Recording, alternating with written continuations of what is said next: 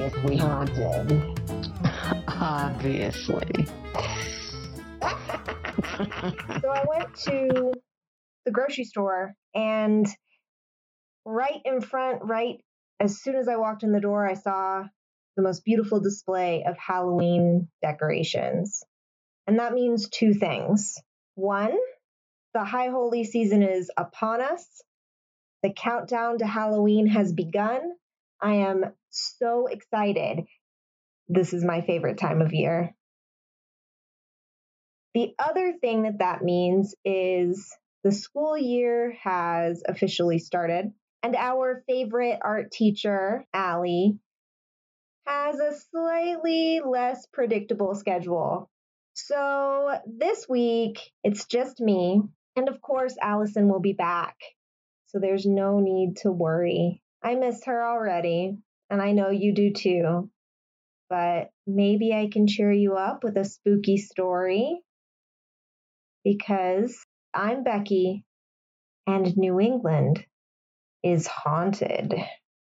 Our story this week comes from Stowe, Vermont. I think I'm saying that right, but without an Allie to correct me, I'm just going to have to trust that I'm saying it correctly. Stowe, Vermont. Stowe is a tiny little town with a population just a little above 4,000 people. It's in northern Vermont, really close to the Canadian border, so you know it's got to get cold up there. They do a lot of skiing, a lot of outdoor recreation in that area. Pictures of the place, you know already it's got to be haunted. It's right near Smuggler's Notch, which is a state park. Smuggler's Notch, the state park, which is a very dense forest, and it's idyllic in a lot of ways and also super spooky in a lot of ways. Really reminds me of Stephen King horror movie kind of towns. So it's kind of a spooky place anyway, but it's also beautiful.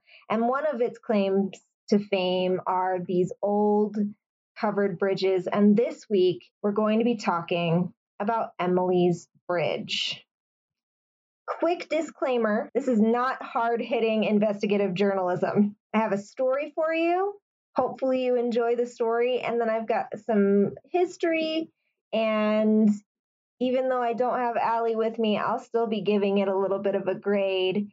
And hopefully some of you will reach out and let me know what grade you would give this story. So this is the story of Emily's Bridge in Stowe, Vermont. In the early 1840s, our Emily meets the man of her dreams. She's young, she's a teenager, and he's a little bit older. He's charming and witty and apparently has a sizable inheritance bankrolling his lifestyle. He's pretty much perfect. Luckily for Emily, he falls head over heels in love with her as well. They have a whirlwind romance complete with dinners and flowers and carriage rides in the dark, sometimes with a chaperone, sometimes with no chaperone. Emily gets herself into some trouble. She goes to her boyfriend and tells him the news. She's in the family way. Surprisingly, he couldn't be happier. He insists that they are meant to be married immediately and that he's going to ask her family for her hand in marriage. Emily is over the moon. She's in love with this man. She's got a baby on the way. She can't wear white on her wedding day, but that's okay because in the 1840s, a lot of young ladies wore pink or blue or green, so no big deal. Emily's family gives the okay for this marriage to go ahead. They prepare for her wedding. Her mother sews her a beautiful pink dress with tiny roses all along the bodice and pear-shaped buttons up the back. She packs up all of her belongings the night before the wedding. She's ready to start a new life with her new husband. When the wedding day finally arrives, everyone is at the church. You think that Stowe, Vermont is a small town now. It was a very small town in the 1840s. So the entire town shows up. They wait, and they wait, and they wait. They wait for hours after the wedding is supposed to take place. All the guests have left. The only people at the church are the priest, Emily, and her parents. The groom is never coming. Emily's parents try to console her, but she's humiliated, she's heartbroken, and pretty soon, as the sun starts to go down, all of that emotion turns to rage. She's been had, she's been humiliated, and now she's a ruined woman. What is she going to do? She's brought shame to her family. Emily, still dressed in her wedding gown, runs out of the church. They can't stop her. They can't catch her. She steals the family carriage, leaving her parents at the doors of the church. She rides hard at breakneck speeds to try and catch the man who left her at the altar. Convinced that she knows where he's going, she is headed out of town. Emily rides the horses as hard as possible. The carriage is not new. It's not built to be ridden at these high speeds. And the horses are older as well. They are not used to being ridden this hard. Emily is approaching a covered bridge, Goldbrook Bridge. She knows that she should slow down, but she's been riding the horses too hard and too fast, and they are exhausted. She tries to rein them in, but she loses control of the carriage. The carriage topples over the side and to the rocky creek below, pulling Emily and the horses with it. None of them survived the crash. The Goldbrook Bridge is in Stowe, Vermont. It's a 50-foot long, one-lane covered bridge, possibly the oldest in the entire country. It was built in 1844 by John N. Smith, who bragged that it would last forever. It was added to the National Register of Historic Places in 1974 and is the only surviving 19th century covered bridge in Stowe, Vermont. Apparently, it's a big tourist thing. In fact, the tourists have gotten so out of hand around the residential neighborhood where Emily's Bridge is that the neighbors are working with the city council to try and solve the problem. And yes, some of the problem is plain old-fashioned tourism, people just coming to see the beautiful bridges. A lot of it is ghost hunters, and a lot of it is revelers who are there for maybe a quick scare or a fun time late at night and don't realize that they're in a residential neighborhood. We'll talk a little bit more about that later. So the haunting, according to articles I found, there are a lot of things that will happen on Emily's Bridge. The biggest one was photographs not coming out or having blurred spots like orbs showing up when there shouldn't be. However, there are firsthand accounts of people seeing flashing white lights in the middle of the night where there shouldn't be any. Sometimes visitors hear voices from nowhere, like a woman crying out for help. They will feel warm spots on the bridge in the middle of winter, and the winters up there are cold. Or sometimes they feel cold spots on the bridge in the middle of summer. There have been stories about losing a hat or a scarf when there's no wind, as though it was blown off, but you didn't feel any wind. And there have been stories of handprints materializing in foggy windows when you park a car in the middle of the bridge.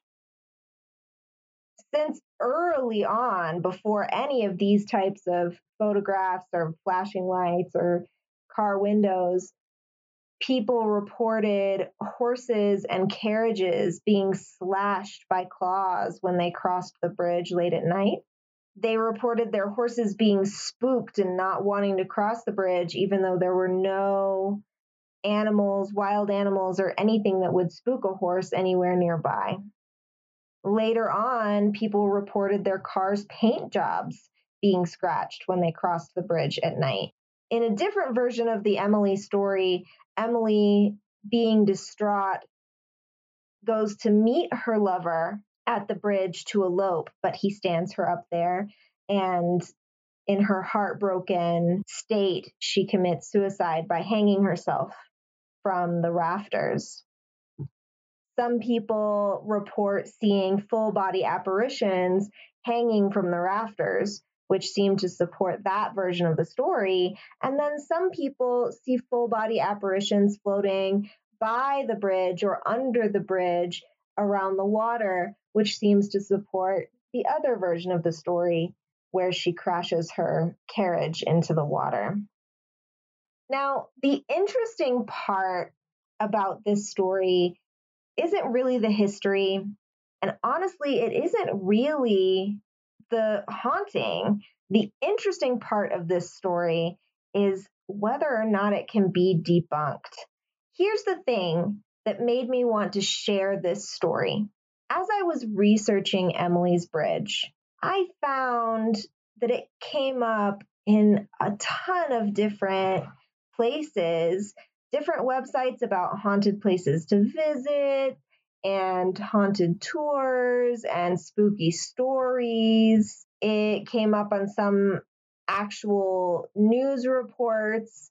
And of course, the original story came from my favorite book this early in the season, Passing Strange by Joseph Citro.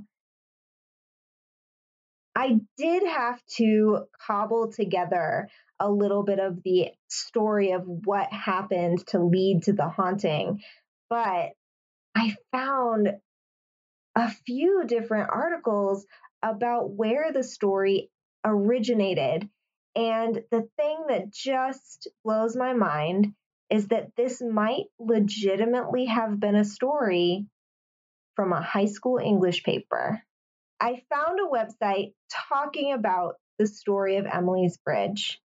This website cited a high school English paper written in 1968 that had the story of Emily, her love affair with a stranger from out of town, her getting into the family way and then fleeing with her lover to elope. And this high school English paper ended with the tragedy of Emily hanging herself when her lover abandons her on the bridge at midnight. Terrifyingly, the author of this high school English paper in 1968 writes about using a Ouija board on the bridge and contacting the spirit of Emily, and that is how the author found all of this information, found out this story about why Emily was there. And from this high school English paper, we now have Emily's Bridge, a story so famous in the town that nobody actually calls it Goldbrook Bridge anymore. Completely blows my mind. If I were a high school student writing a story and I had any inkling that it would take off like that, that it would become part of town lore, I would have put so much more effort into my creative writing projects. And I put a lot of effort into my creative writing projects. If that's the case, I would say I would love for that author, that high school English student, to come forward and own up to writing that paper. Unfortunately, that might never happen because one of the potential origins of the haunting story was a local Stowe, Vermont woman named Nancy. And this woman, Nancy, claims that she's the one who created the name Emily and created the story of Emily's Bridge. I read that she was tired of loud parties and drunken teenagers. And so she and her friends spread this rumor about Emily, the ghost who haunted the bridge, to try and scare people away. And the story just grew organically on its own. So now we have two different potential origins of this haunting. One of them from 1968, an English paper. One of them from 1970, where a woman who claims to have lived by the bridge, she and her friends spread a rumor about Emily, the ghost who haunts the bridge.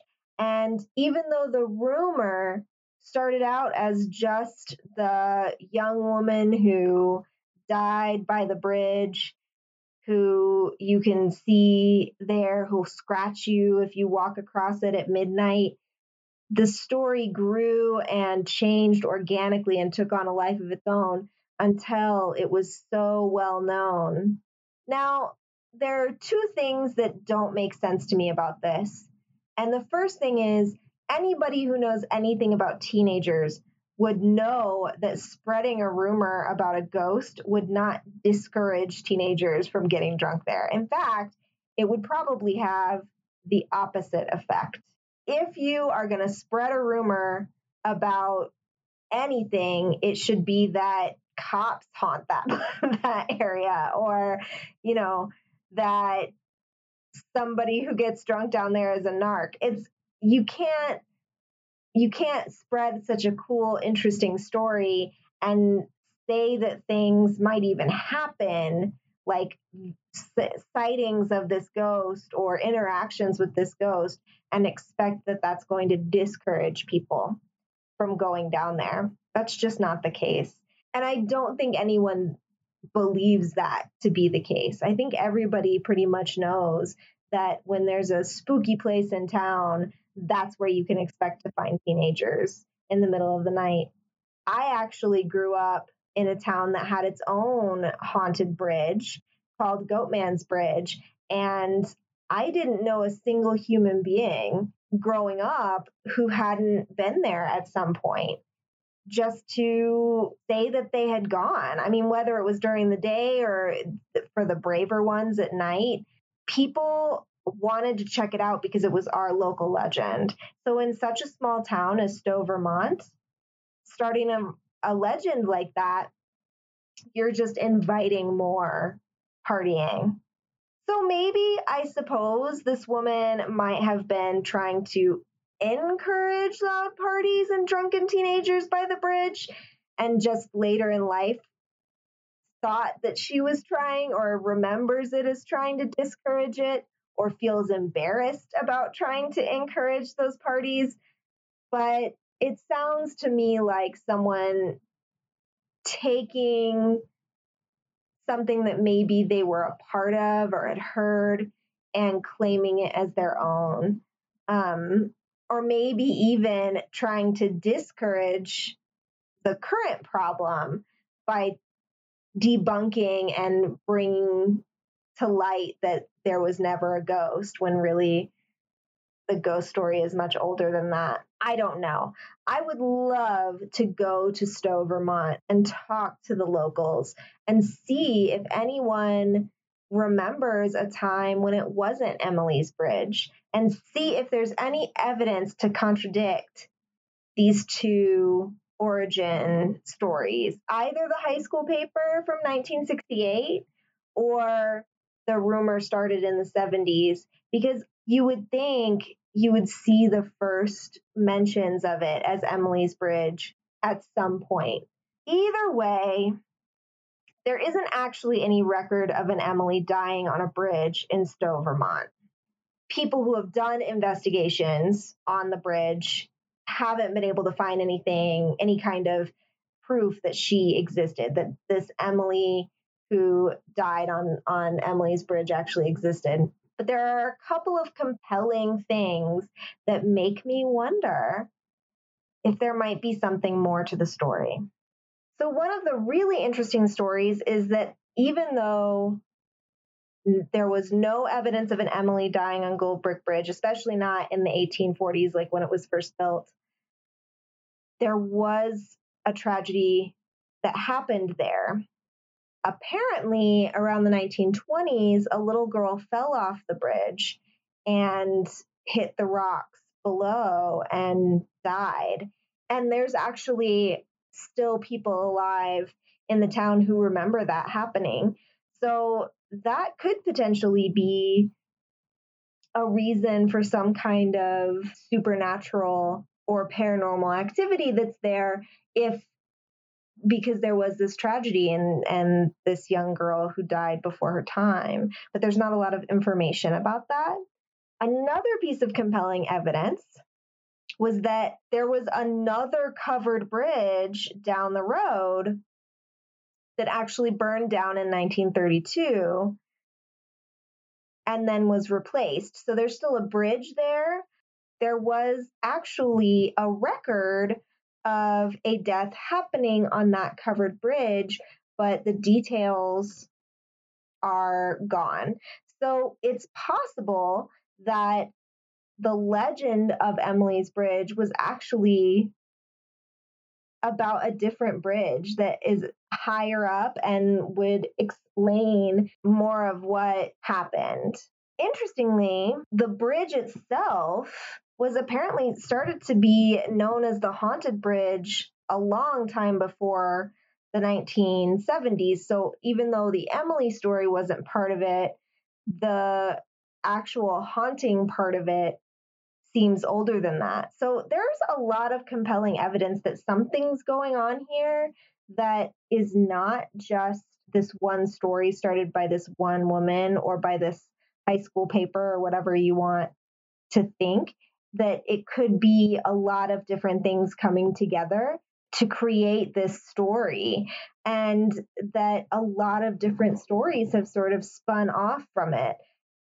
The one that I chose because it was, for me, sort of romantic and like terrible. And, you know, the idea of being so angry that you make a horrible, fatal mistake. I can totally relate to that.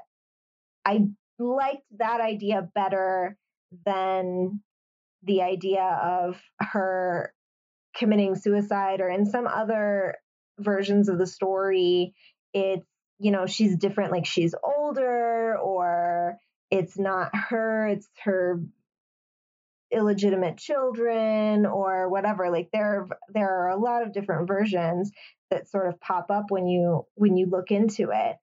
But either way, what's really interesting to me is that these have all kind of come together and created a new story.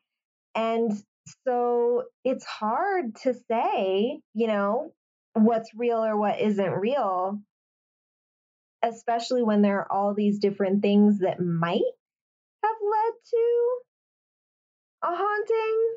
One of the most fun pieces of evidence for me probably has nothing to do with it, but I like it. But apparently in one of the local graveyards, there is a gravestone that's just inscribed Little Emmeline. And it's from the right time period. So maybe, just maybe, if Emily did exist, that's her grave. And the story has just been twisted and forgotten. But it's an interesting story either way. To give it a grade, I would give it a B-. And I'm giving it a B- for a few specific things. As far as being spooky and scary, the idea of walking across a covered bridge in the middle of the night and having something reach out and scratch me or touch me at all in the dark of a covered bridge scares the poop out of me. I just think I would be like peeing myself terrified. And I know Allie would not even be able to handle it. So I think the two of us, if the two of us went down to Emily's Bridge to give it a good look-see, we probably wouldn't make it across from one end to the other, just because that sounds like too much. In fact, if you look at pictures of Emily's Bridge, even in the middle of the day, it gets real dark in the middle. So I don't know, personally, I don't know that I would be able to do that, even if I completely think that it's a rumor that's completely not real. It would still really scare me. Secondly, I think it is a real bummer that people have come forward and said that they started the rumor. It really does. It kind of goes back to that whole Bigfoot thing of, like, you know, someone at this point, someone comes forward and says that their evidence of Bigfoot or their alien video or whatever was completely fake, but it's taken on such a life of its own that it's hard to believe either way. It's even hard to believe that something is completely fake when you've got so many other people who have experiences or stories or whatever. On the other hand, are you not going to believe someone who comes forward and says, no, guys, really, it was just me? That's a tough one, especially without any kind of evidence or proof. So definitely had to take some points away from that. But on the other hand, I love the idea of how stories grow organically. And honestly, I love the idea that the tragedies of a small town that sort of get lost to history, like the death that happened on the other covered bridge that burned down, or like the death of the young girl in the 1920s, that those things might be given a little bit of new energy or new life by being sort of brought together into the Emily's Bridge story. And if you think about it that way, then maybe those memories are kind of continuing through this local legend. I also think it's hilarious that the neighborhood has had to go and complain to city council because of how annoying and inconsiderate the tourists are. What I read was people saying, like, okay, the occasional scream at midnight you get used to, and just the fact that you would have to get used to hearing someone scream in the middle of the night because people go down to this bridge and freak themselves out so much that they give out these blood-curdling screams, that cracks me up. But that it's so often people going down there, and not just like, they did say it's not about necessarily ghost hunters or investigations. Like, most of the time those are fine. It's people going down there and getting drunk or being loud. And the people that I read comments from, they even said that they probably just don't realize that there are houses nearby because the forest and everything, there's so many trees and everything feels very remote, but there are houses like right there. So if for some reason any of you or me or Allie decide to go down to Emily's Bridge, we should all be very considerate and quiet and try not to scream or yelp. Or if we're going to, you know, do it during the day. It's still spooky. The story is still spooky even during the day. And honestly, wouldn't it be scarier if you were in the middle of a covered bridge with the bright sunlight on either side and something still scratched you or still touched you, or you still saw a teenage girl floating above the water during the middle of the day? I would have a heart attack. So solid points for that. Solid points for the neighbors trying to wrench their neighborhood back from ghost hunters. And let's all be a little more considerate in our ghost hunting efforts of the people who might be in and around the area. It does definitely make me want to reconsider going out with our Ouija board to sit in the middle of Elm Street where the Phelps Mansion used to be. is I don't want anyone to feel like they have to go to city council. Hopefully Emily has found a little bit of peace. If she really is a jilted bride or lover, then maybe we can bring her some solace knowing that if she were alive today, you could call out that dude on Facebook and nobody would date him ever again. Or if she's a little girl who lost her life too early, or even just someone who died at a totally different bridge, maybe, I don't know. I miss Allison.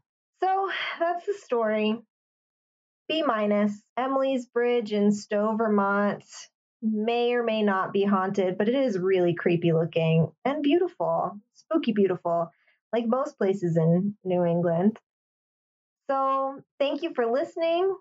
Thank you for subscribing and rating and reviewing. Coming up in the next few months, we'll probably have some guests. If you are interested in being a guest on the show or talking about what you do, please let me know. You can email us at newenglandishaunted@gmail.com or follow us and tweet at us on Twitter. We're on Instagram and we have a Facebook page.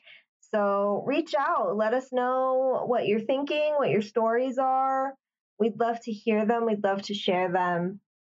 And we'd love your opinion about what you're listening to. So thank you for rating and reviewing and subscribing.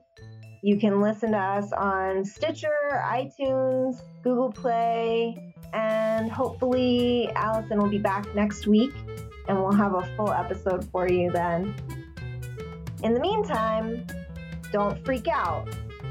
New England is haunted.